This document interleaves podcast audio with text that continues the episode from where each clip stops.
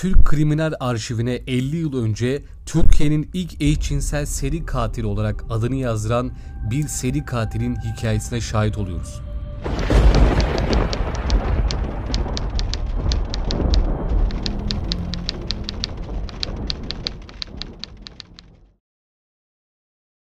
Babası Mehmet Emin Hacı'ydı. 3 kardeşinden ikisi Almanya'ya gitmiş, diğeri ise Konya'da arabacılık yaparak hayatını sürdürüyordu. Kendi halinde kimsesiz bir genç olarak yaşayan Abdullah'ın 15 yaşında geçirdiği araba kazasından sonra Sara hastalığını nüksetmiş ve bundan sonra bu hastalık olumsuz olayların gerçekleşmesindeki nedenlerden biri olmuştu. Sara hastası olduğu için mahalledeki herkes ona acıyordu. Ufak tefek inşaat işleri ona verilir, geçimini sağlasın diye ellerinden gelen her şeyi yaparlardı. Fakat Abdullah yalnızdı. Hem Sara hastası olduğu için hem de toplumdan gizlediği cinsel kimliği bulunuyordu. Abdullah'ı yalnızlaştıran homoseksüelliğiydi. Öyle ki iki karısı Sara hastalığından ve de cinsel kimliğinden dolayı kendisinden kaçmış ve bunu öğrenen babası onu evden kovmuştu. Çevre Abdullah'ın neden köyün bir ucunda tek başına sessiz sakin yaşadığına anlam veremiyordu. Hadim ilçesinin Sarıhacı köyünde yaşayan Muharrem Özkay, haçtan dönen arkadaşını ziyaret etmek amacıyla Çumralı'ya gider.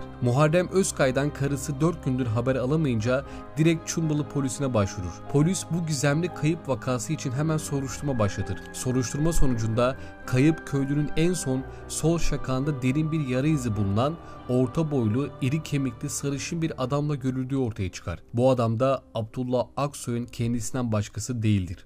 Polis Abdullah'ı hemen sorguya çeker. Karakoldaki sorgusunda sürekli "Ben kimseyi evime götürmedim. Abdestine namazına bir adamım. Suçum yok" der. O yıllarda 33 yaşında olan Abdullah en sonunda "Evet, ben evime götürdüm ama tam kapıya geldiğimizde Sara nöbetim tuttu. Kendime geldiğimde misafirim ortalarda yoktu" diyerek sorgusunu tamamlar. Polisler bir yandan Abdullah'ı sıkıştırırken bir yandan eşyalarını karıştırarak evini arar. Bir polis memuru önce yatak çarşafında sonra da toprak zeminde kan izlerini bulur. Odanın köşesindeki eşya yığının arasında kayıp köylünün cep saati bulununca karısı hıçkırıklara boğulur. Diğer odadaki kamış yığınlarının arasından ise kanlı bir keser "Ben buradayım" diye bağırıyordur. Polislerden birinin gözü sobanın altındaki toprak yığınına takılır. Kazılan yerde kaybolan adamın cesedi yarı çıplak ve baş aşağı duruyordur. Abdullah ise "Ben yapmadım, ben yapmadım" diye haykırıyordu. Abdullah Aksoy'un ertesi gün sorgusundaki beyanları bu şekildeydi. Komiser İbrahim Altan daha sonra Çumralı'da yıllardır konuşulan ve aydınlanamayan kayıp vakalarının Aksoy ile ilgili olduğundan şüphelendi. Daha sonra Aksoy'un kaldığı evin asıl sahibine bahçeyi kazmaması emredildi.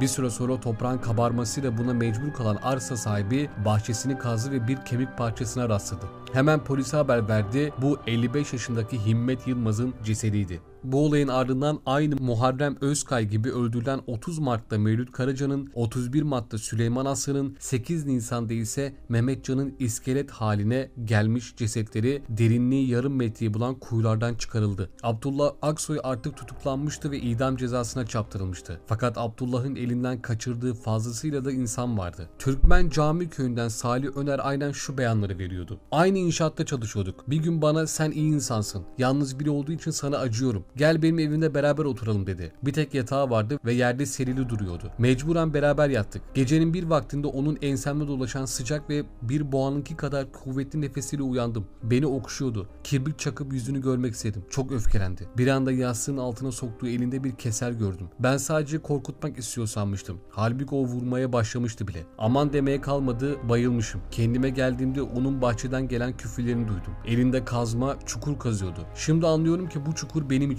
Öldüğümü sanmıştım. Zorla kendimi toplayıp pencereden kaçtım. O hala arkamdan sövüyordu ama peşimden gelmiyordu." Bu olayın ardından mahkemeye gitmiş olsalar da hakim Aksoy'u haklı bulup Öner'i 2 aylık hapis cezasına çarptırıyor.